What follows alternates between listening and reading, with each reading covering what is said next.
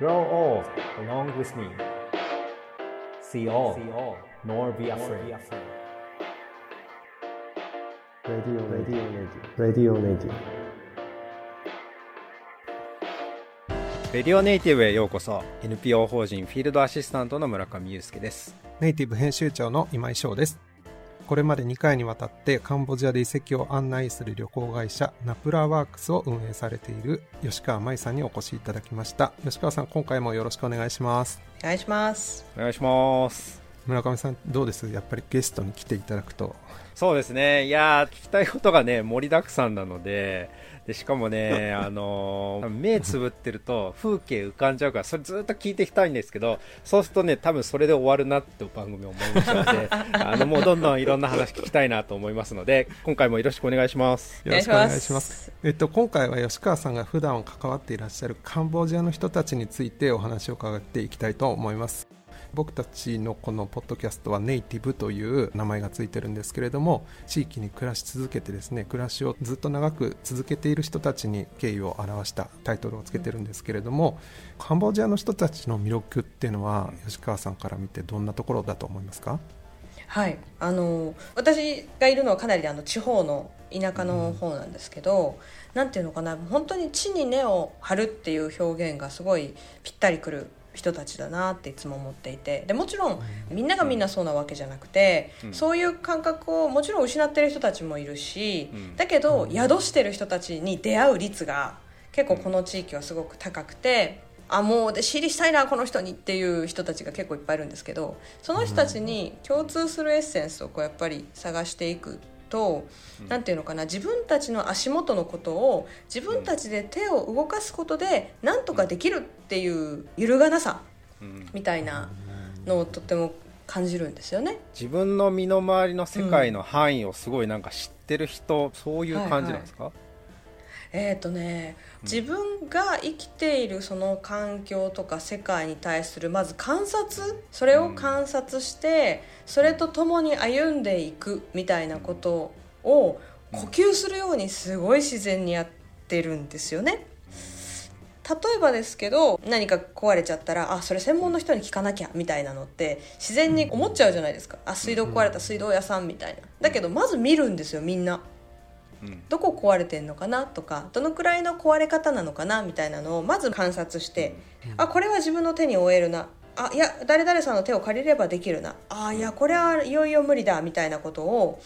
自分の手足と目とこの生物としての感覚器全部使ってちゃんと観察してそれから導き出すみたいなプロセスが本人たち多分本当に意識してないですけど。へ本当にこれもう12年好きなんで研究してすごいよく分かったんですけど、その土地で生まれてずっと過ごしてくる中でもう体のいろんなシーンのいろんなもので体に体感値を蓄積してるんですよね。例えばあの4 0センチぐらい長くなるサヤインゲンがあるんですけど、この間それを「美味しい美味しい」って私が食べさせてもらってて、そしたら「いやこれ裏でなったのよ」ってお姉さん言ってて、そのお家のねで「ああそうなんだ」って言ってたらお姉さんがそこから乾燥したその豆を持ってきてさやからお豆を出してってでそれを一晩水につけてで朝方こうペロって水につけてた布をめくって「うーんあいい感じ」って言ってるんですよ。でそれって植えてもいい頃合いだよっていうことなんですけど、うん。そのツンツンしていい感じって言ってるのはもう実質1秒2秒ですよ、うん。パッと見てるのは、うんうんうんだけどその1秒2秒で判断できるその瞬間までの間に彼らが重ねてきた時間みたいなのがそういう時に見えて、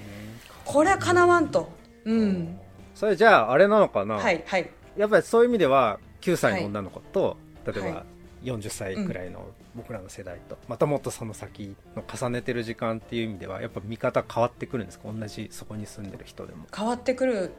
じゃないかな。だけどこう知識とか経験値みたいなことを一般的に言うと、やっぱり年齢が上がっていく方が形成されたりとか思うじゃないですか、今のこう現代的な考え方で言うと、うん。だけど体感値とか感覚値って最初にセットされたものうん。が自分の基準になっててそれって結構ずっと変わらなかったりするんじゃないかなとかっていうふうに思ったりするんですよ、特に自然とか、うん。暮らすってことを作る部分においては、うん。まあそんなことをなるほどね。いつも村でずっとみんなの様子見ながらあ及ばない。あこれはもうかなわないっていう思ってますね。なるほど。前回かな、地元のおばちゃんがその9歳になったら、もうほとんどできるからみたいなあの、はい。一人前に女の子はみたいな話をしてたけど、うん。もうだからそういう意味では三つ子の魂100までじゃないけどカンボジアでもうん。それが三つ子が9歳なのかもしれないけどもうそこまで培ったらその勘っていうのはずっと変わらずに続いていくっていう感じなんですかね。そうです。ねそれを失わなければだから面白いのはその都市に出てきてこう仕事するスタッフとかでも、あこの子よく見てるな物事をとかっていう子は、やっぱり小さい時に家業の手伝いとか、農作業とかをやったりしてたり、なるほどそんななんかね僕はあのどうしたらそういうカンボジアの人たちの地に根を張った生き方っていうのが学ぶことができるのかなっていうのがすごく気になっていたところなのでこの辺りまた後半でじっくりお話を伺っていきたいと思います、The best is yet to be. The last of life for which the first was made.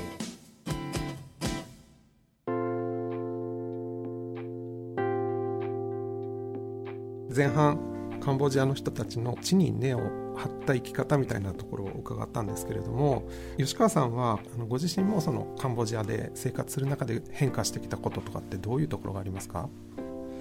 えー、っとそうですね。全然農作業してるわけでもないですし村の人たちみたいに自分の家の敷地でいろいろ育ててるわけでは全然ないんですけどなんていうのかな？なんか身の回りにある自分以外のものとの関わりを通じて成長させていっているような気がするんですよ。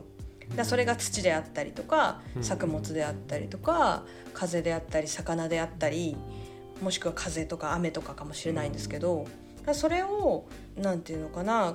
こうインストールさせてもらうためには自分自身もそういうその自分から意識が離れるような環境かな。なんか好きなのは森の中とか視界がとても広い場所そういうところに身を置いたりすることによってなんかこうついつい毎日の生活の中で全部こう自分のサイクルで回っていってそれにこう周りがついてきてるみたいな感覚に陥りやすいんですけど。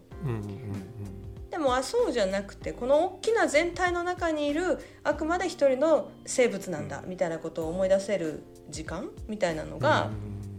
自分がカンボジアの人たちを観察してでその上でそれ習いたいと思って一つやってみてることかなっていうふうには思います。かね。カンボジアっていう国はやっぱりそういうことが感じやすい国って言えますか、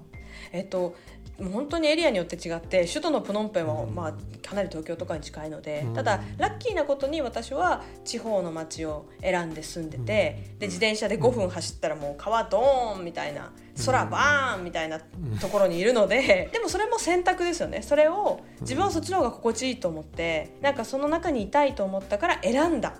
あの、まあ、お客さんと話したりしててもやっぱり選ぶこととか本当にこれかなって問い直すことって入り口になると思うんですよね。何かこう取り入れていくための。あの今僕ら目線です。例えば訪問者としての目線ではいはい。見れば、プノンペンにも行ける、うん、吉川さんのいる場所にも行けるって選べるけど、はい。地元の今そこに生きてる人たちはどうなんですかね。その選ぶって選択肢を花からなくしているのか、いやもう本当ね村の人って言ってもいろんな人がいてあと世代によっても、こうカンボジアってすごい変化の早い国なので基本的な思想の違いみたいなのすごく大きいんですけど、でもお母さんがある時ポロッと漏らした言葉で私がすごくハッとああと思った一言があってそれは出稼ぎに行く人たちの話をしてた時にその出稼ぎに行ってる人たちが帰ってきた時に、ふるさとがなかったら悲しいでしょ？だから私はここにいるっていうのを今選んでるのかなみたいなのを50代ぐらいですかねお母さんがポロッと言ってた時に、ああそういう意思決定があるんだって思って、がすごくこうグッときたんですよね。うん。でそう全然違う局面なんですけどその地元で仕事ができる幅が広がったらいいよねみたいな話はよくあるんですよ。うん。で私たちのナプラワークスの旅の主役って地元の人なのでそういう意味で地元の人たちに活躍してもらえる機会が旅は多いなって前々から思っていて、でかつさっきあの村上さんがちょっと言ってた自分はそこを動くことを選べないって言ってるお父さんお母さんたち鶏もいるし牛もいるし旅行に自分は行けないんだけどっていうお母さんたちが、私があのお客さんと泊まることをすごく喜んでくれる理由の一つが私たちがもう異世界なんですよね、なるほど。みんなが来ると面白いって言ってくれる。うん。あのいつもと違って面白いっていう。うんうん。だからそのただ単にこちらがそこを楽しませてもらうっていうよりはお母さんたちにとってもなんか違う世界の人が来てねっていうお互いがエンターテインメントというかそこに異世界が擦れ合うことによって生まれるエンターテインメントみたいなのがやっぱ旅の面白さだしそこからいろんなことをなんていうのかなこうなんですって教えるっていうスタンスは全く違ってみんなが何かをつかみ取っていくっていう感じがうん。面白いなっていつも思うんですけどね。なるほどね。いやでも伺えば伺うほどね、うん。今度僕はやっぱり吉川さん自身に興味があってやっぱり異世界の人でありながらずっとそこにいる人。で自分がカンボジア人にもなりたいと思ったこともあればなれないと思ったこともあるってお話もあったんだけどそういう自分は何者なんだろうってところになんか行き着くような気もするし、だからそういった時にどういうふうに感じながら十何年いたのかなっていうのをぜひね次回聞きたいなっていうふうに思いました。吉川さんどうもありがとうございましたありがとうございます。次回吉川さんとレディオネイティブ最終話になりますレディオネイティブお相手はネイティブ編集長の今井翔と村上祐介でした。The best is yet to be. また次回。